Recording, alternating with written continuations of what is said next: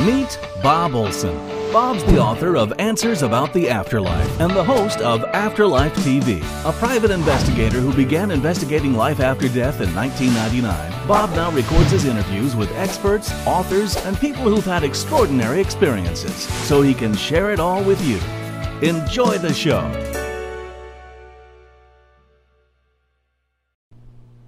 Hi, everybody. Bob Olson here with Afterlife TV. This is where we search for evidence of life after death. You can find us at afterlifetv.com. I'm so excited about today's guest. His name is Robert Schwartz.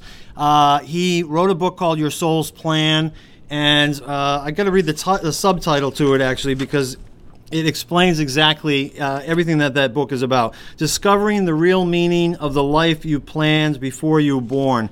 Uh, this subject, uh, which covers what we're going to be talking about today to answer this question of do our souls plan our challenges, struggles, and sufferings before our birth? You know, a lot of people have asked uh, over the years, you know, uh, why does God uh, allow, you know, people to suffer? And, you know, I've heard, you know, why, uh, what's the other question? There's a book out there. Um, why do bad things happen to good people, all that sort of thing. You know, this is what this book is all about. Let me just start by welcoming you, Robert, uh, to Afterlife TV. It's, it's an honor to have you here.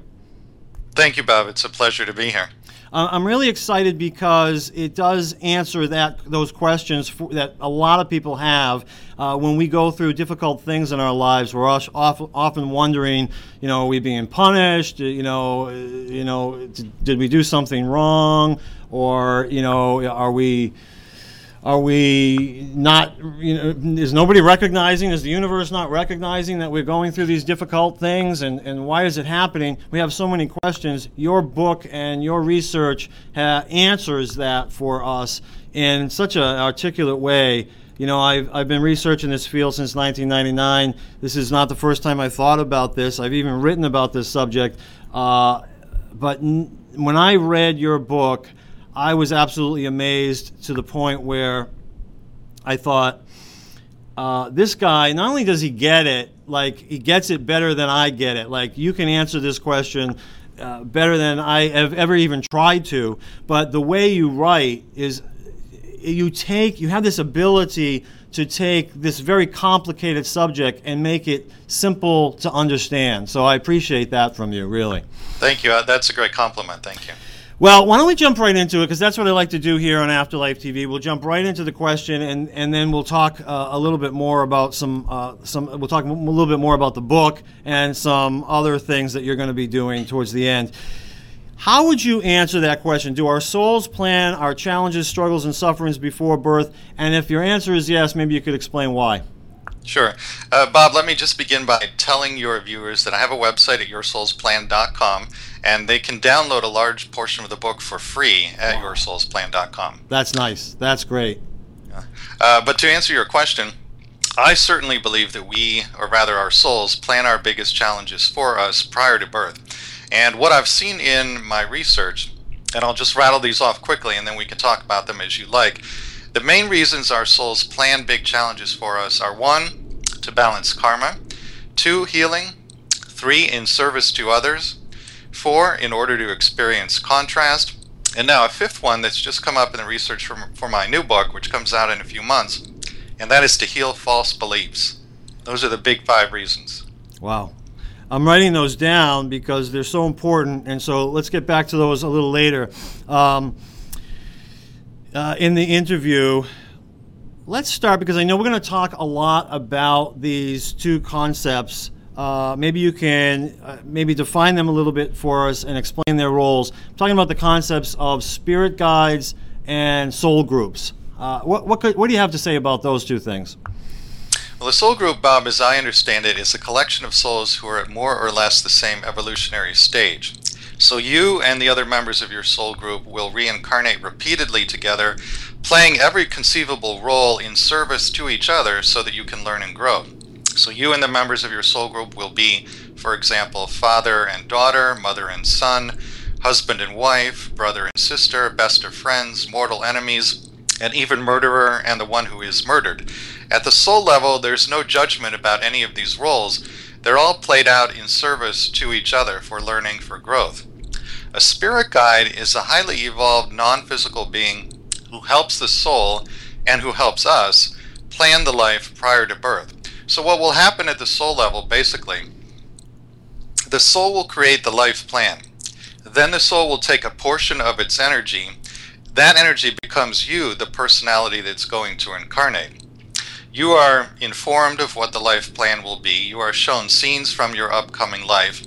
And then you have an opportunity to agree to the plan, or you also have an opportunity to say, uh, No, I don't agree to the plan. Or you can express fears, worries, doubts, or concerns. Most personalities will agree to the plan uh, as it's conceived of by the soul. Occasionally, a personality says no, and then the plan is actually revised. Sometimes the personality expresses fear or worry or doubt. If that happens, then your spirit guides step in. You sense the greater wisdom of your guides in your soul, you sense the great love of your guides in your soul. And so when they reassure you that the plan is in your best interest, almost always if you have doubts, they're assuaged at that point. Mm-hmm. You still can say no, but almost always you would then agree to the life plan. Okay, interesting. So this is really intricate in a way. You you make it sound nice and simple. I mean, really, again, you make it understanding, and I appreciate that. Um, the intricacy of it is, though, the way you're describing. It, I would it would seem to me that our there's so much involved. So because of our soul groups, because there's other people involved, right? Our spirit guides are creating these things, these these plans for us during our lifetime. But because we're interacting with other people and we have all these other agreements with everyone, they must. What are they? Are they a spirit guides communicating with other people's spirit guides in order to make all this work for all of us?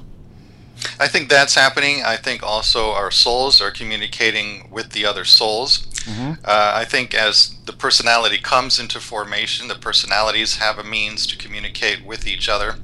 But when you talk about the intricacies, the complexities of the life plan, the way that's addressed is, as I understand it, and I'll, I'll use an analogy. This comes from one of the mediums with whom I collaborate. Her name is Staci Wells. Staci has the ability to both see and hear the pre-birth planning sessions that occur prior to incarnation. And when we do the research for my books, we go into people's pre-birth planning sessions and we listen to the conversations in which these great challenges are planned. When Staci does that, she sees something in her mind's eye that she refers to as an incredibly elaborate flowchart. It looks like a flowchart. Now, what is a flowchart? It's a series of decision points, and at each point, if you choose A, then X happens. If you choose B, then Y happens. She describes the flowchart as being so vast, so intricate, that it's almost beyond human comprehension. The flowchart represents the soul taking into account all the free will choices that we, the personalities, might make once we're on the earth plane. So it's not the case that your soul creates a plan and then everything is set in stone and is predestined. That's actually not at all what happens.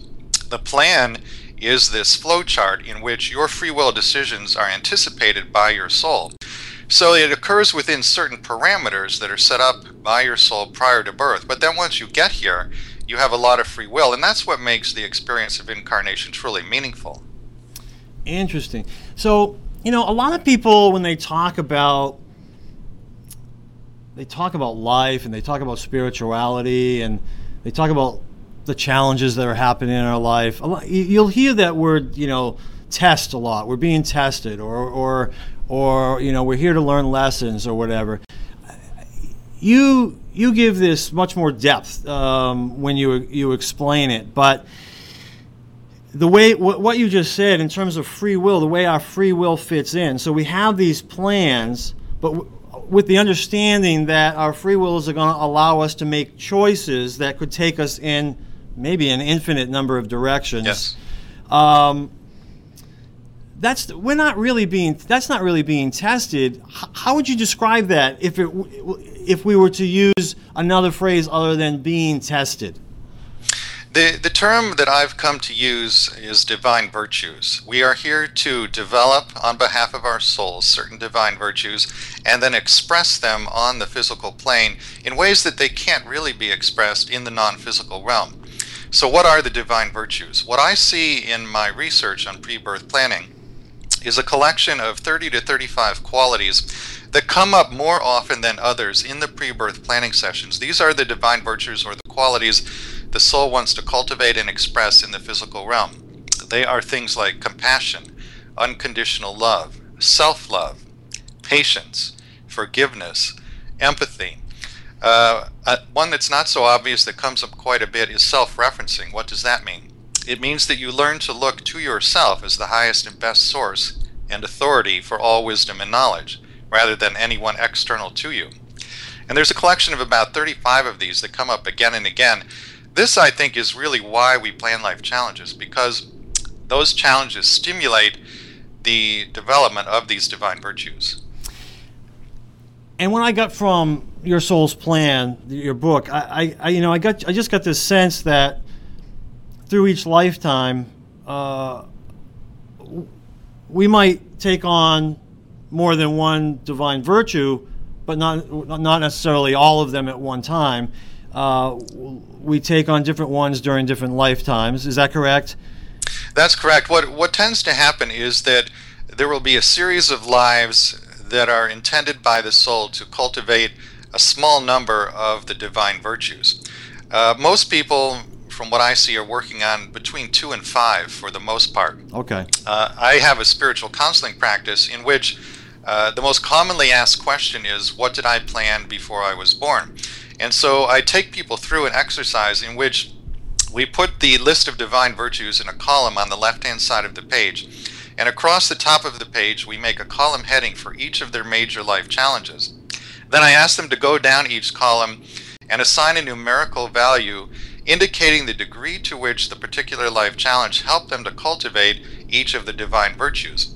If you go through an exercise like that in a thoughtful manner, and it can actually sometimes take weeks to do so, mm.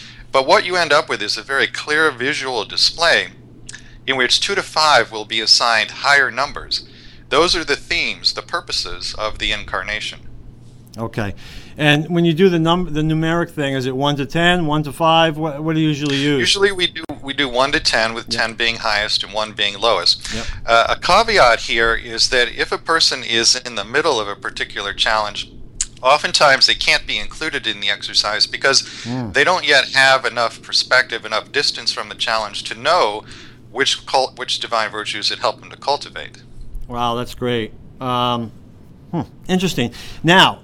Uh, staying on this divine virtues subject, I would imagine that uh, our souls want to experience sort of both sides of that. So you want to experience joy, want to experience sadness, whatever that may be, or the op- whatever the opposite of joy is. Want to, you know, even you know, I know that a lot of people experience fame, and, and that sounds like a great thing to everybody. But there there are negative things that come with fame, uh, loss of privacy, that sort of a thing. Uh, is that true? Do we? And I don't imagine we do it all in one lifetime. So in one lifetime, we might experience one side of one of these virtues, and another lifetime, we'll experience the opposite. That's true. We I do see that in my research, and I, I believe the reason for that is that there are certain qualities that are inherent in the soul and that really constitute the soul's identity. These would be love, peace, and joy. Soul wants to come into what you could call a more profound self knowing. It wants to understand what it is, who it is. So, how do you come into a more profound self knowing? Well, one very powerful way to do that is to experience the opposite of who you really are. And once you experience the opposite, then you have a deeper understanding of who you really are. This is an idea that comes up uh, in a very eloquent way in one of the Conversation with God books. And God asked the author, Neale Donald Walsch, to explain it using the analogy of the white room, which goes like this Imagine that you are a white being in a white room. So the ceiling is white, the floor is white, all the walls around you are white, everything in this room is white, including you. Now, if you are such a being in such a room, how do you know that you're white? The answer is you don't. And in fact, you actually can't until you experience something that is other than white. Then, once you've had that experience, then you understand much more deeply what it means to be a white being. This, I think, is the crux of what the soul is doing on the physical plane. In the non physical realm, we as souls are love, peace, and joy. But because there's no contrast to that, we come here to the physical realm to experience the contrast, things like sadness, as you mentioned, things that would fall into the category of not love or non love, because then when we return to the non physical, the white room, so to speak, then we know who we really are. Wow, that's great. So, in, in essence, we come here to learn more about ourselves, our soul self. That's exactly right. That's awesome. I love it. Um, all right. If you can, I know uh, in your book you have uh, 10 examples uh, that range, that talk about all sorts of different things physical illness, death of a loved one. Uh, name some of the other, the other subjects that you cover. And, uh, deafness, blindness, drug addiction, alcoholism, uh, severe accidents, a number of major life challenges. Exactly. And, and I think you do such a great job with it. I wondered if you could give us an example. It doesn't necessarily have to be from the book. Uh, that because this is Afterlife TV, we have a lot of people who are grieving the loss of a loved one. Could you kind of kind of give us, even if you make something up, a hypothetical example of how why someone might subject themselves to um, deep grief in this lifetime, you know, by losing someone not necessarily to old age, that sort of thing, but what we might consider an early death or an accidental death, some tragic death, maybe. Uh, could you give us some kind of an example so people can kind of really grasp what we're talking about here? Well, as a matter of fact, in Your Soul's Plan, there's an entire chapter called Death of a Loved One. And in that chapter, I share the true story of a woman named Valerie who, uh, in this lifetime, lost both her fiance and her only son uh, in ways that we would consider to be early or premature. And what happened in this particular case is uh, her fiance died uh, literally two days after they became engaged. He was a deep sea diver, and he was injured in an accident while uh, out at sea under the under the water, and he died two days after they had announced their engagement. Mm. Her son, Dustin, died at the age of 16 of a seemingly accidental drug overdose. And we worked with medium Corbie Mitleid, who has the ability to channel the soul or the higher self. So, in researching the Death of a Loved One chapter, I talked with Dustin's soul. Corbie channeled the soul. And we asked Dustin's soul, was this seemingly tragic death planned prior to birth, and if so, why? And what Dustin Soul told us was that it was all agreed upon before birth, not just his death, but also DC, who was the fiance. His death was also agreed upon. And Dustin and DC had their own particular reasons for wanting to have relatively short lifetimes. They made that decision prior to incarnating and also prior to creating a life plan with Valerie. Valerie then came to them after they had made those decisions and said, I'm planning another lifetime. I've been with both of you before. I love you both very, very much. I would like it if you would share this new lifetime with me. And so DC and Dustin explained to Valerie, well, we might, we might do that, but we're not planning to be there for very long. And they gave her the choice. And Valerie responded by saying, well, I understand that I'm going to lose you at a young age, but I will work with that. I will use that to foster my own evolution, my own growth. And so in the pre birth planning session, we actually hear the conversation between Valerie and DC and Valerie and Dustin, in which they tell her they won't be here very long, and then she agrees to that uh, upfront in order to have them as part of this lifetime. Now, when Corbie channeled Dustin's soul, we asked specifically about the drug overdose. And what the soul told us was that it wasn't uh, the quantity of drugs that took Dustin's life, but rather the decision prior to birth to end the incarnation at that time. And the drugs themselves were simply an exit point. You know, prior to birth, Bob, we each plan several different exit points when we can leave the physical realm and go back to the non physical.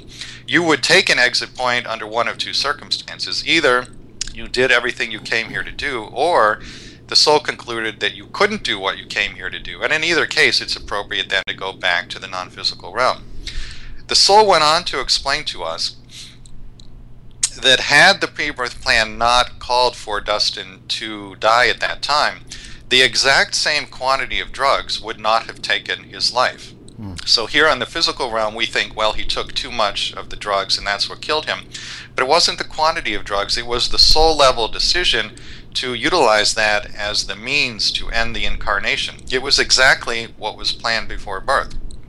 Then we asked the question, why would Valerie agree to such a painful plan? Hmm. And basically, the explanation was very, very simple. It was all about lessons in balance. We were told that Valerie had a number of previous lives in which certain tragic things had occurred that knocked her out of balance, and she stayed that way for the entire lifetime. What I've seen in my work is that if we don't master a particular lesson in a past life, we often choose it again in order to master it. And this is exactly what Valerie did. She had been knocked off balance many times in previous lives. She wanted that experience again for the very simple reason that she wanted to master the lesson of balance. She wanted these two deaths to knock her way off center, but then find her way back to center over the course of this lifetime. Mm. And it hmm. was really as simple as that. It's interesting. Oh, there's so much to that. All right, so where do I start? Um, let me just, one of the things, when you were talking about the drug overdose, it really made me think about, you know, I know a lot of people who lose loved ones for all sorts of reasons.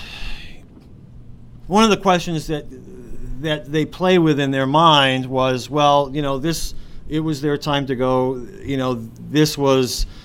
Some people wonder if this particular event was was planned to take them out of here. This is how they were going to leave. From what you're saying, it sounds more like, and so tell me if I'm correct or not. Sounds more like we have a sense of when we want to go, perhaps after we've accomplished something or realize we're not going to be able to accomplish it. We have a sense of when we want to go. Um, but then our uh, you can tell me, is it our spirit guides or our souls, or maybe the combination of the two, who are then looking for these opportunities? Ah, he's getting on a plane, you know, or he might get on a plane that's that's going to crash you know, and so there's an opportunity for him to go. Because, I mean, even with the plane example, we've seen airplanes crash and some people actually live from that. When everybody else dies you know how, how, does that happen right? Or why does one go and not the other? It's is it true that you could kind of look at these as these are opportunities to exit and go back home? Is would that be a great a great word for it or not? I think that is a great word for it, Bob. And I, I can probably answer your question best by sharing with you another story that's in my book, Your Soul's Plan. In the chapter on planning accidents, I share the story of a young man in New York. His name is Jason Thurston. Jason planned prior to birth to have a severe accident. And what happened in his case is that in the summer of 2004, he and his wife and their children were having a party, a summer barbecue in their backyard. They had a swimming pool. And at one point during the party, he dove headfirst into the pool, just mm. as he had many times before. Mm. But on this particular day, Jason hit his head on the bottom of the pool. He was knocked unconscious, and when he came to in the hospital the next day, he was a quadriplegic. We did a session with uh, a medium in Chicago named is Deb DeBari, and we talked with Jason's uh, spirit guides. And what they explained to us is that normally if the pre-birth plan did not call for an accident like that. At the point at which he was about to dive into the pool, a guide would have intervened in some way. The guide could have uh, put the thought into his mind, don't dive in, or the guide could actually have physically intervened in some way, although that would be more unusual. Mm. But what happened in this case is that because the accident was part of his pre birth plan, the guides basically stepped back they let him dive into the pool and they allowed the accident to occur. This is basically the same thing that happens in regard to uh, death and the example you gave for uh, getting on an airplane that crashes. If that is part of the pre birth plan, if it's one of the pre chosen exit points, the guides will step back and not cause the person to miss the flight. Mm. If it's not part of the pre birth plan, the guides may very well intervene, again, either physically intervening or whispering to the person such that they have a thought, don't get on the plane. And that's how those kinds of things happen. You know, it's so important in so many ways, but one of the ways that comes to my mind is that I know that there are people who really get in their head, survivors, survivors of loved ones who, who, have, who have passed, uh, really get in their head that uh, about you know maybe they could have prevented this, okay, and and they start suffering because of the fact that they feel like, oh my goodness, you know, I, I could have prevented that. Or if I had answered his phone call, you know, maybe he wouldn't have gone there. Or if, or if I had actually given him a ride when he asked for one, you know, I was too busy. and I didn't give him all these sort of things that happen. But, but what you're, what I'm getting from you is really, okay, yeah, maybe you could have prevented it that time, but there would have been another opportunity. Is he would have gone anyways, you know, probably soon after that. You know, is is that sort of the case here? That is basically the case.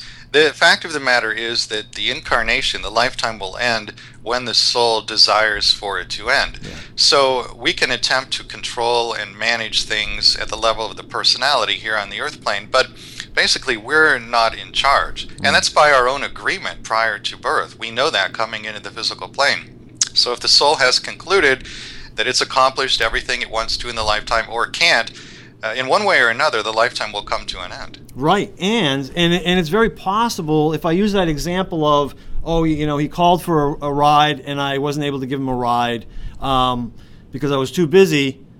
It may have been that um, the spirit guides, your spirit guides, were setting things up so that you weren't unable to give him a ride or even influenced to say no, I can't give you a ride, that sort of a thing uh, they're influencing not just that one person, but everybody else who's involved, correct? That kind of thing does happen, and also the converse happens. There's one story I read about in which uh, I believe it was a husband and wife were at home.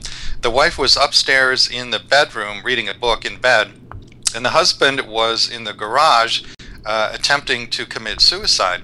And fortunately, in this case, the wife was clairaudient.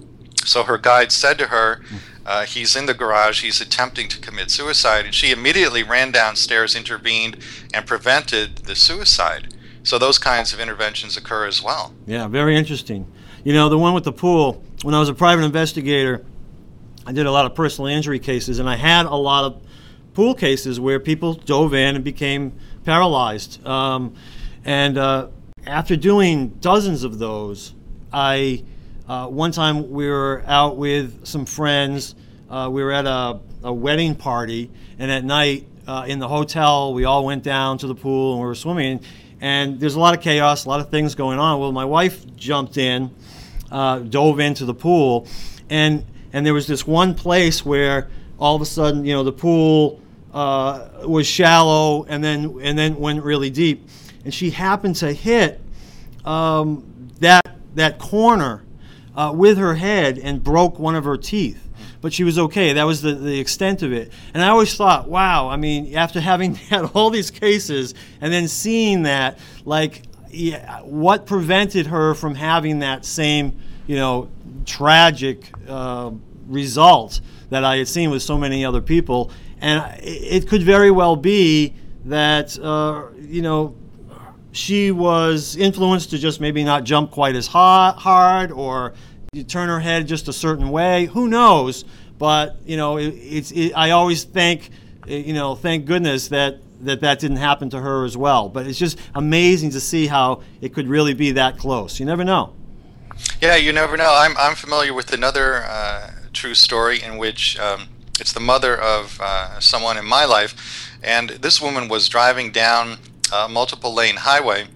The, the lane ahead of her was completely clear, and she suddenly heard a voice in her head that said, Change lanes. She'd never had a psychic experience before. She didn't know what was happening, but she listened and she got into another lane. A couple of seconds later, a car from another lane flipped into the lane that she had been in, and she probably would have been killed if she hadn't changed lanes when she did. That's that's amazing. I, and and I'm not psychic either. Um, and and that same thing happened to me once. I just I heard a voice in my head slow down as I was turning around this ramp. It was very icy and, new, typical winter in New England.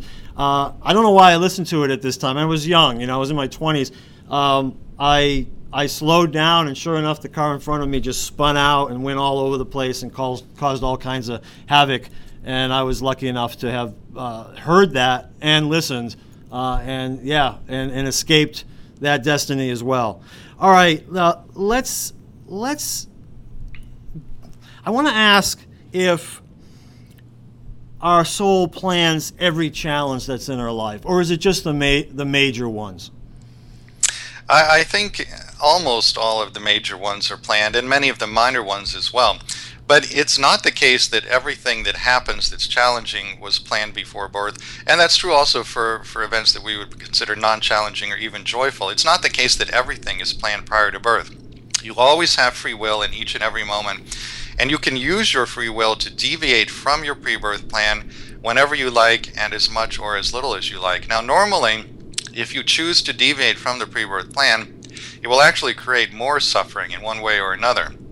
And that's the, the universe's way of trying to get you back on track, to let you know you're off the plan. But even if you're on the path, most of the big challenges will have been planned prior to birth. Uh, it comes down basically, though, to law of attraction. You know, you the frequency that you vibrate at attracts things to you that are of the same frequency. So, if you make low vibrational, unloving choices, uh, whether you're on your, your path or not that was planned before birth, when you lower your vibration, it permits challenging sorts of things to come into your experience. So, for people who would like to minimize the amount of challenge in your life, and you can't do that completely because some of it is planned, but if you would like to do that, the thing to do is vibrate at a high frequency. Go through your days as much as possible in a vibration of uh, love, joy, appreciation, and gratitude. Mm. And that will draw to you things of the same frequency. Mm. Well, you just you you just answered a couple of questions of mine right there. I, am glad you brought in the law of attraction idea because that that too is you know a lot of people talk about that you know and I and I know some people who talk about the law of attraction get themselves in, into a little bit of uh, hot water when they start telling people that they attracted an illness or something into their lives and the the reality is yes, maybe that is is true, but it's also quite probable that that this was something if, if it's a major illness that they had pre-planned before birth correct? That's correct. I mean we, we can all probably think of people we know who are very loving joyful happy people. Uh, so if it were purely the law of attraction like that those people would never have any kind of major illness or major challenge. Yeah. so if they, if they develop a major illness most likely it's part of a pre-birth plan and you talked about the joy, the more joyous experiences. So, do we do we plan anything like that, or is that just sort of a natural state around um, around all these challenges, or a choice of ours to be joyful in the face of challenge? How's that work? I, I think everything that you just said is true, but I'll I can answer your question best by giving you a story from my next book. I have a, a new book about pre-birth planning coming out in a couple of months. It's called your soul's gift, the healing power of the life you planned before you were born. And in your soul's gift, I look at the pre birth planning of a number of different life experiences that are not covered in your soul's plan. Most of these fall into the challenge category, and most of them are big challenges. So it's things like uh, poverty, caregiving, adoption, abusive relationships, uh, incest, rape are covered as well. There's a chapter on suicide. But this book also has a couple of chapters on things that don't fall into the challenge category, one of which is the pre birth planning we do with our pets. And yes, pets are part of the pre birth planning session. In that chapter, I share the story of a woman, Marcia, who planned prior to birth to be a dwarf. She's four feet, eight inches tall. That was the challenge she planned for herself, and it was basically set up as a challenge to learn unconditional self love. But once she put that challenge into place, and we all do this, she planned to put support around her that would make it possible for her to handle the challenge in a positive way. Mm. Marcia chose to do this by planning with certain animals to be her pets and love her unconditionally in order to teach her how to love herself unconditionally. So it's and it's fascinating. We go into her pre-birth planning session and she's there talking to her future dogs, her future pets, a future horse, uh, there's actually a rooster named Crooked Beak who's in the pre-birth planning session. We hear her talking to Crooked Beak, and they're talking about how the animals will love her unconditionally because she knows, especially as a child and as a dwarf, the other kids at school are going to be cruel to her. She wants to come home to the loving embrace of her pets. Mm. you know, there's again so much there. Thank you for sharing that for with us. You know, knowing this book hasn't come out, I really appreciate that. Um, you know, a lot of people live with a sense of being a victim, and, we know that. We know those people, and and and we and we have compassion for those people that they feel that way. Even in talking about this subject and recognizing that their souls might have planned some of these challenges for them that they're going through, they still might see it as though they are a victim of their own soul's p- planning. You know what I mean? Um, but what you just said, is it true then? Did I catch this right in that story that that even though we set up these challenges for ourselves, we also set up all around us um, the the people, the the in this case the pets, the uh, maybe even the circumstances uh, in our life that not only help us to maybe overcome these challenges, and when I mean overcome, I mean overcome them in our minds so that we can find peace with them. Uh, is it possible, is that the case, that we set these things up so that we're not actually victims, where we've set ourselves up with challenges, but we've also set ourselves up with a way to overcome these challenges, both personally and spiritually, if not physically? I, I, believe that that's true, and I see that again and again in the pre-birth planning sessions that we go into. We see souls planning not just the big challenges, but also how they're going to cope with them and how they're going to heal from them. All of this is taken into account in the pre-birth planning process. Now, you talked about how someone could feel victimized by their own soul. The only way you could feel that way is if you didn't know that you had agreed to your soul's plan. But in fact, we all do agree to it. We have choice, and we're shown scenes from the upcoming lifetime. These are holographic, three dimensional images that we go into. We actually feel what we're going to feel. So we know what's coming in the upcoming lifetime. That's why, really, we're not victims at all. All right. I love that. A lot of people have, uh, have heard this phrase that, you know, uh, you know, whatever, life, some people say God never gives us more than we can handle. Um, how would you, how would you respond to to that well-known, you know, saying or almost a cliche now? How would you respond to that? I, I think for the most part that is true. Uh, the one thing I would say is that I do see from time to time an example of someone who you might say bit off more than they can chew. Mm-hmm. There are some souls who, for whatever reason, are in a hurry to get back to the earth plane in terms of linear time.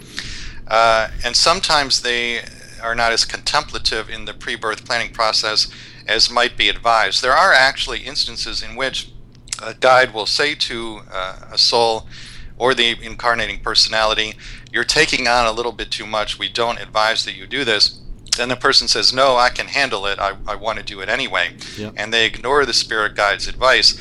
That generally is not a good idea, but it does happen on occasion. Okay. Why would, why would someone do that? Why would someone take on more? Uh, aside from you know obviously thinking they can handle it and, and, and it being more difficult for them than they expected, but what would be the benefits to to to taking on so much? Well, it's not so much that there's a logical benefit to taking on so much, but more the case that there's an emotional reason for making such a decision. For example, let's say hypothetically that in a, a past life you were the uh, father of uh, another soul who was your daughter, and the lifetime ended in such a way that uh, you didn't provide adequate protection or support or financial resources or love or whatever it might be to your daughter. You might, in your life review, feel a sense of remorse or a sense of guilt around that. No one would judge you, but you might judge yourself. Yeah. So if you felt that way toward the soul who was your daughter, if you felt that you had let that soul down, mm-hmm. basically, mm-hmm. you might take on more than you could reasonably handle in the next lifetime in an effort to make it up to that soul, to assure that soul that you really do love them unconditionally. All right. Uh, so, sort of along these lines, because you answered this so well in the book, uh, I'll ask the question. You know, so can we fail? Can we fail in our uh, in how we deal with our challenges? It depends what you mean by the word fail. we at the level of the personality as human beings, we use the word fail as a pejorative. It's a, a word that connotes something bad, something has gone wrong. By that definition, there is no failure because your soul never judges you in that way. If by fail you mean you don't accomplish everything you set out to accomplish, but there's no judgment around that, then by that definition, some lives are failures. It, it, does often happen that we don't do everything that we came to do, but that is not viewed at the soul level as a bad thing. There's no judgment from spirit guides or from your soul. Basically, the soul's attitude in that case is let's try it again. And that's about all it, it amounts to. you know, a lot of people use the word spirit. I actually, I've heard you say spirit guide. I hear you talk about soul. Nobody, you haven't really used the word spirit. Sometimes people will use the word spirit, meaning the spirit that is part that part of our soul that's within this lifetime, within this body that we're living in. And then once we pass, that part of our soul, we'll call the spirit, then goes back and merges with the soul. Is that the way you think of it? Is that what your research has shown you, or do you have different words for it? That that is the way I used to think about it, and did think about it at the time I finished my first book. Now, in the research for the new book, more information has come forward to indicate that the idea of the personality merging or reuniting with the soul is not technically accurate. It, it's accurate, as I understand it, if you look down time as a singular linear track. From that perspective, clairvoyantly, it will appear to a clairvoyant that the personality is remerging or reuniting with the soul. But if you look across timelines, what a clairvoyant will see in that case is that the personality actually continues on forever. The personality is literally eternal. This is sort of a technical point I'm not sure that it would make that much difference from the perspective of someone who's in body and just wants to cope in a better way with their challenges. Mm-hmm. But there is this new information that has come forward to indicate that the personality is eternal from that perspective. So, my personality wouldn't be that much different than the personality of my soul. Is that what you're saying, or? No. What what I'm saying is that if the personality is strictly speaking eternal, yeah and, and I believe that it is, yep. then the personality that you are in this lifetime is not the same entity that you will be in the next lifetime. In other words, your soul has taken a portion of its energy and put it in the body that you know as Bob Olson. Yep. But it would not be technically correct to say that Bob Olson will leave the current body, go back to the non physical realm, and then enter a new body. The personality that's created for the new body is completely new. Yeah, no, I get that. I get that. And yeah. for, for reasons that you discussed even at the beginning, that that we almost want to experience, uh, we, we might experience, first of all, a different personality that is very quite different than, we'll say, our soul's personality in order to understand our, for our soul to understand itself better, right? It's sort of the, the black, the white, living in the white room sort of a thing. Um, yes. If white were the personality, uh, because that's all it knew was white, it might have a lifetime as black, and then therefore now it knows the difference between black and white. Is that sort of, or any color, right? I, I think that's true. And, yeah. and I think that there are great souls, highly evolved souls, who from time to time agree as part of a person's pre birth plan to play a black or negative role, so to speak, yeah. in service to that person. Yeah, that's so cool. that's a great. I love that. I love that insight. That's so amazing to me. Um, you know, I, I, wish we had more time. Unfortunately, we're, we're running short, and I have other things I want to ask you. Let's just ask this one thing: How does understanding this information help us in a in our suffering and b in our spiritual growth? That's a big question. I know let me share a story with you that will answer that question. Okay. In in my first book, Your Soul's Plan, in the story on the pre birth planning of accidents, I share the story of a woman named Christina who is now in her 60s. Many years ago, when Christina was in her early 20s, she was employed as an administrative assistant at Pomona College in Southern California. One of her daily duties in that job was to pick up her boss's mail, and the mailboxes were in the basement of the building. So on one particular day, Christina descended those stairs to the basement mailboxes when she inserted her hand into the mailbox to retrieve the mail, uh, there was a pipe bomb that someone had planted that day. and the bomb detonated. The force from this explosion was so great that it actually picked Christina up off the ground and hurled her 10 feet backwards against a concrete wall. There were six foot splinters of wood that were shot like arrows out of a bow into the wall around her. Uh, both eardrums were ruptured, two fingers were severed, and flames from the explosion scorched Christina's body from head to toe. When she got to the hospital, doctors actually had to hold magnets over her eyeballs to extract the shrapnel from the pipe. So we are talking here about a level of suffering that's almost unimaginable Yeah. to you and me. Now, her recovery took two years and 10 reconstructive surgeries. At one point during the two year recovery period, she was lying in her hospital bed in a great deal of pain when she suddenly heard a voice inside her head, a voice that was not her own. It turns out that the force from this explosion, in addition to doing a lot of damage to her body, had opened up her psychic gifts. Christina had become clairaudient. And the voice she heard inside her head that day was a spirit guide. The guide said to her, You planned this.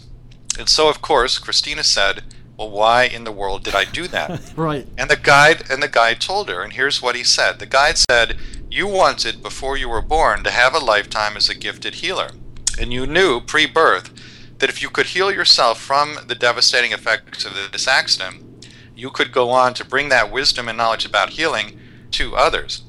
This is in fact exactly what happened. Christina went on to get a PhD in speech language pathology. She set up a private clinical healing practice.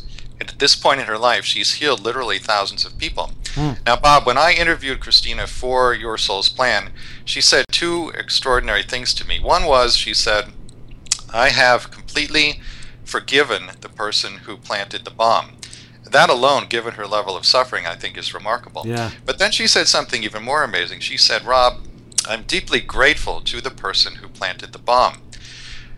That, I think, shows you what can happen through an awareness of pre birth planning. Because she came into this knowledge that was given to her by her spirit guide Yeah. and then worked with it over a period of years, she was able to forgive the person who inflicted all that suffering on her. And then she actually got to a place of gratitude for the experience. You can imagine that if she had never come into an understanding of her pre birth plan, she probably would have been angry, bitter, resentful for the rest of her life. Yeah. She might even have devoted her life to tracking down the bomber and taking revenge. Yeah. But because Christina came into an understanding that this was her plan, this was something she chose and agreed to prior to birth, and really worked with that concept over a period of years, she was able to forgive and then get to a place of total gratitude. She basically changed her entire life by understanding that it was all part of her soul's plan. That's an amazing story. Absolutely fascinating. I remember reading about that in the book, and it just takes you back. Talk about the opposite of feeling victimized, and and recognizing the healing that can take place in doing this work and understanding it, all this all this stuff that you've been talking about, everything that you wrote about in your first book. Your next book, when is that coming out? It should be out late March or early April. Again, the title is Your Soul's Gift The Healing Power of the Life You Planned Before You Were Born.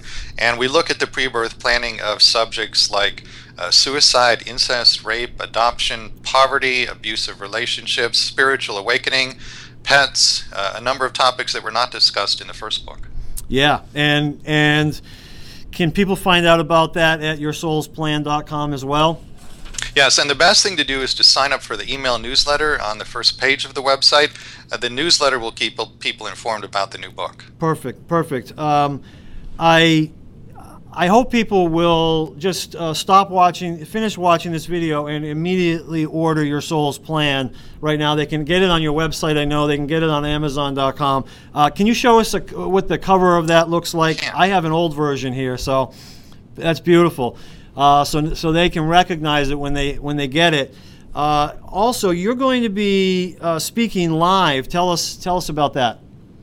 Uh, there are a number of talks coming up, and those are on the speaking engagements page at yoursoulsplan.com. But one I wanted to particularly call people's attention to I'll be in Phoenix, Arizona from April 13th through the 15th, uh, speaking at the International Conference on After Death Communication. This would be a great conference for anyone who is mourning the death of a loved one to attend because you'll be in a community of like minded people who are going through the same experience. And the speakers uh, will be sharing stories of near death experiences and after death communication. In other words, true stories of people who lost a loved one and then communicated with the loved one after they had died. And I think it will be deeply healing for people who are in those stages of grief. I think so too. I mean, it's invaluable. You know, there, you can't even put a price on that. It's invaluable to be able to have that kind of a, uh, a gift. Um, and uh, uh, in the show notes below this video, people can find the links to all these things that we're talking about. I also, you know, I know that you work one on one with people, and I will tell you, having talked with you, uh, you know, the first thing that comes to my mind, and I'm sure it does to most people, is I want to do this. I want to find out. I want to understand this from my own perspective, from my own life. And people can do that by working with you one on one, correct? Yes, I, I, do what I call spiritual counseling sessions, and primarily we can talk about anything anyone would like to talk about, but primarily the focus is what is the, the life plan, the pre birth plan, what are the divine virtues the person is trying to cultivate in this lifetime, and we focus on life challenges, what the deeper meaning is, and how to heal from those challenges. Yeah, it's wonderful. And so if anybody is feeling like a victim or feeling like, uh, you know, their life is unlucky or they're broken or any anything to that, to that, uh, those words, uh, the reality is they could work with you, understand this better, and really maybe like Christina, was that her name?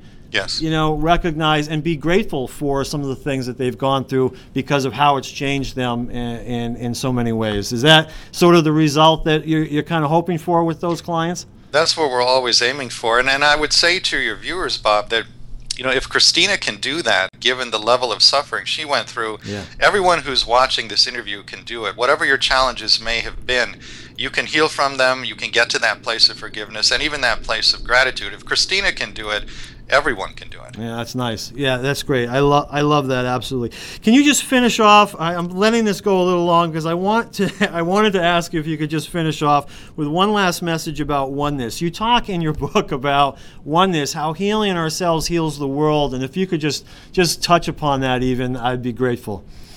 Well, you know, Bob, we, we are at the soul level ultimately one. There's really only one being in the universe. It's you, it's me, it's each one of us. We're all individualized expressions of the one. And because we are one, because we are energetically connected in ways that the physical eye can't perceive, one person's healing is everyone's healing. When any one individual heals even one issue within their consciousness, that healing ripples out. It's like the proverbial stone that's tossed into a pond, and then the waves ripple out in concentric circles to all the shores. That really is how healing works. When you heal any issue in your consciousness, you bring healing to every other person on the face of the earth. Ah, this is going to be one of those videos that people are going to want to watch over and over again, just like your book. I know uh, so many people who have come to me and told me about it, even though I already knew. They were so excited about it. But one of the, the comments that I hear is that they keep reading it over and over again. There's something about the way you describe this. Uh, thank you so much, Robert. It's been a, a real pleasure to me, and I know it ha- it's going to be a great pleasure to our audience as well. Thank you so much. You're very welcome, Bob. Thank you. All right, bye now. That's all for another fantastic Afterlife TV episode. Bob couldn't be happier. If you enjoyed this episode as much as Bob, please leave a comment on AfterlifeTV.com, Facebook, Twitter, or YouTube. And don't forget to check out Bob's book, Answers About the Afterlife. Thanks for watching Afterlife TV.